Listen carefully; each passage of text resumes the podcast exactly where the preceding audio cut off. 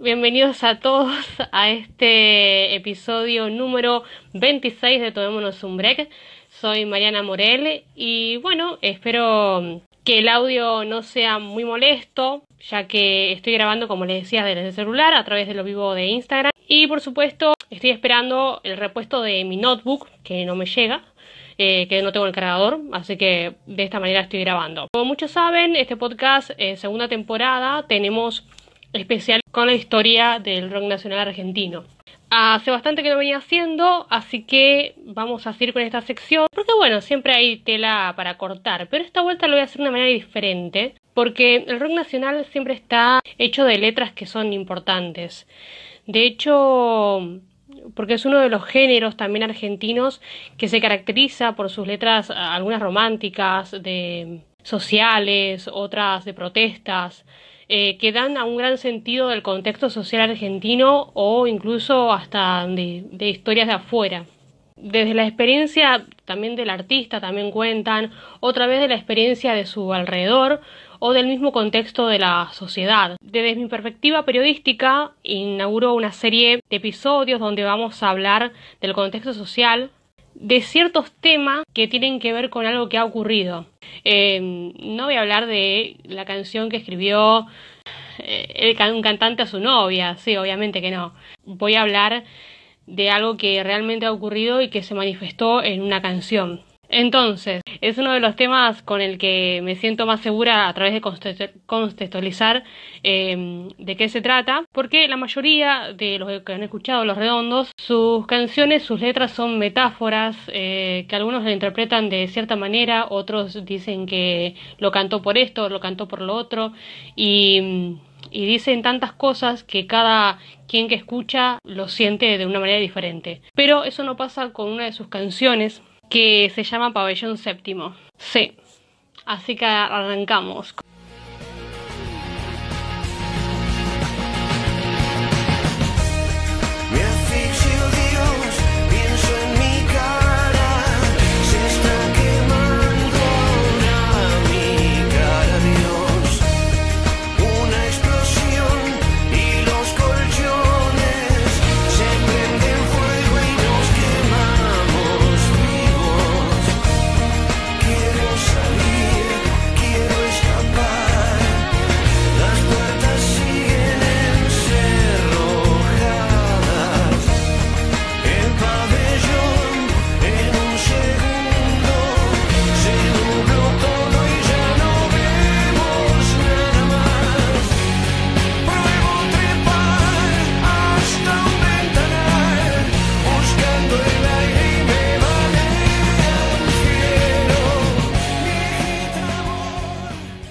Ocurrió el 14 de marzo de 1978 en el pabellón número 7 de la unidad 2 de Devoto, de la cárcel de Devoto, de la ciudad de Buenos Aires, en medio de la dictadura militar, la mal llamada o la cínicamente llamada eh, proceso de reorganización social. Perdón, proceso de reorganización nacional. El hecho hoy se conoce como la masacre del pabellón séptimo según la historia de los sobrevivientes, estaban mirando en el pabellón una película en blanco y negro. Eh, dicha película yo busqué el dato de que estaban eh, viendo, que era eh, la película protagonizada por Steve McQueen, Steve McQueen, el cañolero de Jan Tice o Tice. Bueno, estaban mirándola a la medianoche y resulta que ellos a las 12 de la noche tenían que apagar eh, los televisores. Era un televisor en blanco y negro, como les contaba.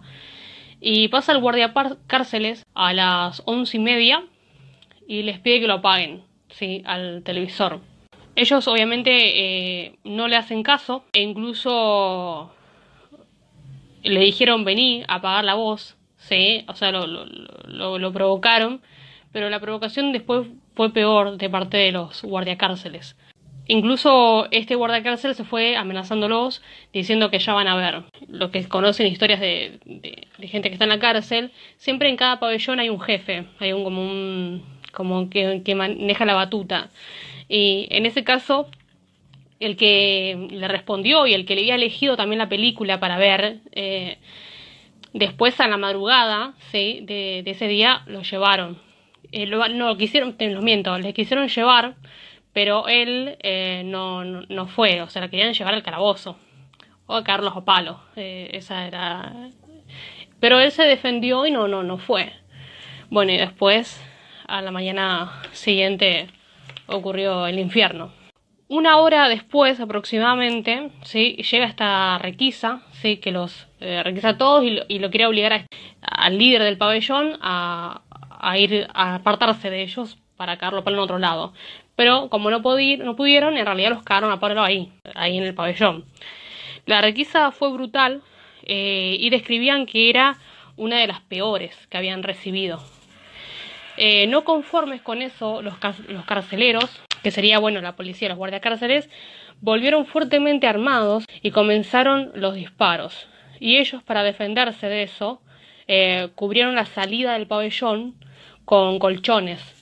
Alguien tiró combustible sobre esos colchones y los penitenciarios bloquearon todo el resto de las salidas, ¿sí? Para que obviamente eh, murieran calcinados allí.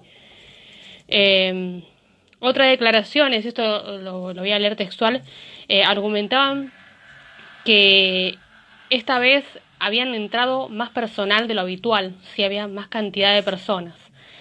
Eh, no nos hicieron lo mismo, pero más áspero. Nos golpearon. Estaban con diferentes uniformes y con garrotes. Los golpes no paraban, ¿sí? entraron gritando y repartieron palos y nos defendimos con lo que pudimos, hasta que se fueron corriendo y nos dejaron solos en el pabellón. Dos guardias cárceles empezaron a disparar gases lacrimógenos y tiros con ametralladoras. Seguían los disparos y tirábamos con lo que teníamos a mano. ¿Saben qué tenían a mano? Tenían solamente papas y pilas. Las pilas de, imagino, de radios en ese momento, imagínense año 78. De pronto vieron que detrás eh, de, ellos estaba el calentador que, golpea justo una pila de también de los colchones que, ellos habían puesto porque cuando empezaron a disparar ellos cubrieron se cubrieron con eso eh, todo esto llegaba al piso y ahí empezó el infierno como contaba anteriormente él en este caso este testigo se colgó de una ventana para respirar aire puro pero los ve que desde afuera otros eh, penitenciarios lo disparaban a las ventanas porque obviamente les bloquean todas las, las siguientes salidas. Eh, la piel, bueno, se le empezó a ampollar, ¿sí? Y veía a sus compañeros caer. Eh, agarró una toalla mojada y se tapó con esa misma en la cabeza y se tiró al piso. Cuando despierta dos horas después, ya no había más fuego y sus compañeros estaban calcinados. Después de, ese incidente, lo que sobrevivieron fueron encerrados en el calabozo. Eh, un cordón de uniformados que, les pegaban, ¿sí? con todo lo que tenían a mano. Él salió corriendo y tenía que atravesar eh, tres pisos. Y después de ahí pasaba por un, pasillo, por un pasillo de baldosas. Eh, dice que se resbalaba con su misma sangre, ¿sí? de las mismas ampollas que se le habían reventado porque los cagaban a palo mientras pasaban por ahí. Algunos lamentablemente quedaron en el camino, cuenta, y ellos solo, o sea, habla que los guardias cárceles solamente se lastimaron cuando los golpeaban. Bueno, eh, eso lo declara como que no fue un motín, como lo que sucede en las cárceles. Eso en realidad ellos no eran locos que prendieron fuego, sino que el fuego fue prendido desde afuera. También otro sobreviviente, en ese momento cuando se había terminado todo el fuego y había quedado en el pabellón, viendo los cuerpos de sus compañeros, eh, vio un piletón que había quedado con agua eh, jabonosa, ¿sí? porque eh, estaba mugrienta, allí lavaban ropa ellos. Él se zambulle a tomar de esa agua y mete las manos, la cara, estaba todo ardiendo y de repente un guardia de cárcel grita salgan afuera hijos de puta. eh, les ordenaron a, como le decía, a salir, sí, otra persona que cuenta este mismo suceso, sí, por eso las declaraciones son todas similares eh, de los sobrevivientes. Y bueno, les gritaban que salgan, cara al piso y con las manos atrás de la cabeza. Y él ya intuyó que, que lo iban a matar, o sea, no, no, iban a ser vivos de ahí. Empezaron, todos corrían, corrían para donde podían, sí, y él eh, corrió, eh, hubo insultos, golpes, gritos, pero no le quedó eh, otra opción que esconderse en uno de los, baños, sí, ya que fue en realidad el último en salir. Cuando ya no queda, porque sabían que faltaba uno y, demás, lo buscan y no le quedó otra que, salir. dijo, bueno, esta es la, es el fin. Pero no, terminó en un camino, bueno, como les decía, de tortura, ¿sí? en, ese camino hacia el calabozo les, hicieron de todo. Eh, incluso perdió un testículo, este sobreviviente, tras la golpiza. Y cuando estaba en el calabozo, muchos de los sobrevivientes que habían entrado al calabozo también murieron porque agonizaron allí. Cuando se abre por primera vez al, siguiente día, eh, Imagínense que todo esto fue un suceso de un día entero. Se abre la puerta del calabozo, dijo listo, acá ya está, esta es la última. Eh, si estaban la mayoría muertos, ¿sí? habían, habían quedado pocos eh, sobrevivientes.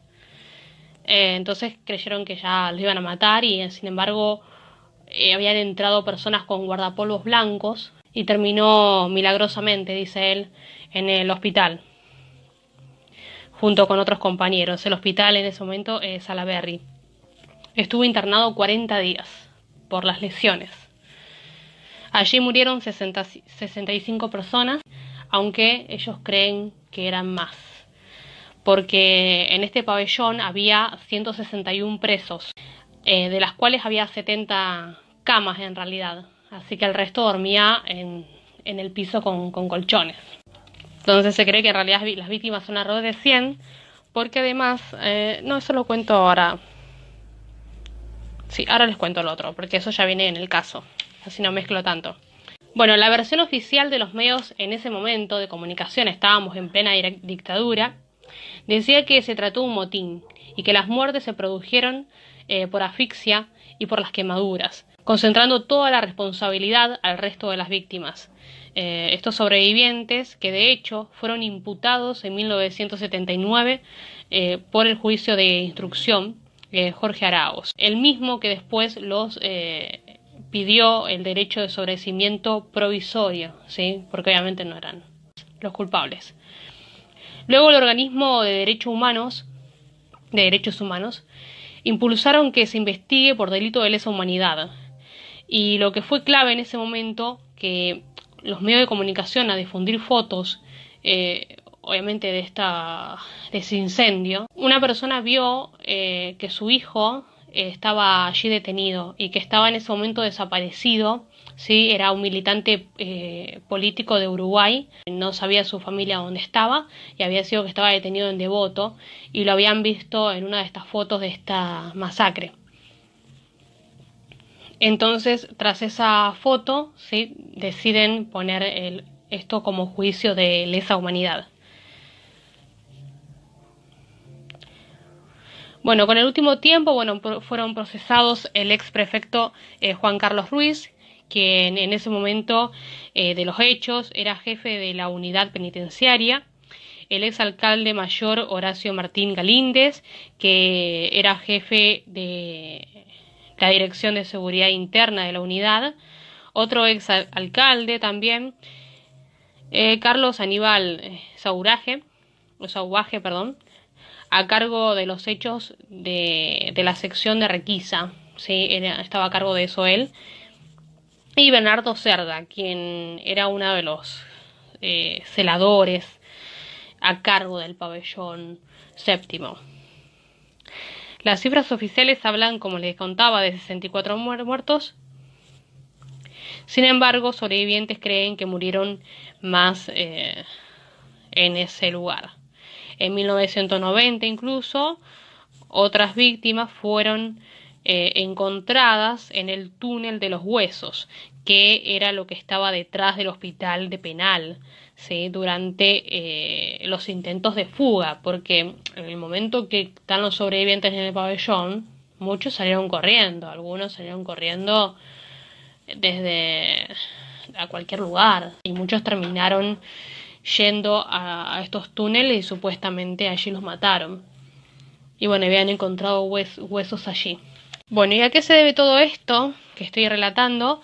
Como les contaba, eh, ya los redonditos de Ricota, en una canción que se llama Toxi Toxi, dedica un párrafo final a su amigo Luis María, que estuvo preso y fue asesinado en esta masacre. Eh, en sí se dice que la canción cuenta la historia de, este amigo eh, en esa última estrofa. Luego también se habla de esto en un libro escrito por Claudia Casaroni, abogada y autora del libro Pabellón Séptimo. Eh, junto a las víctimas también lo escribió y también luchó en este cambio de carátula ¿sí? en, la causa. Eh, lo que sucedía, como les contaba anteriormente, que los presos que estaban allí, la mayoría por delitos, ¿sí? no es que estaban, no eran presos políticos.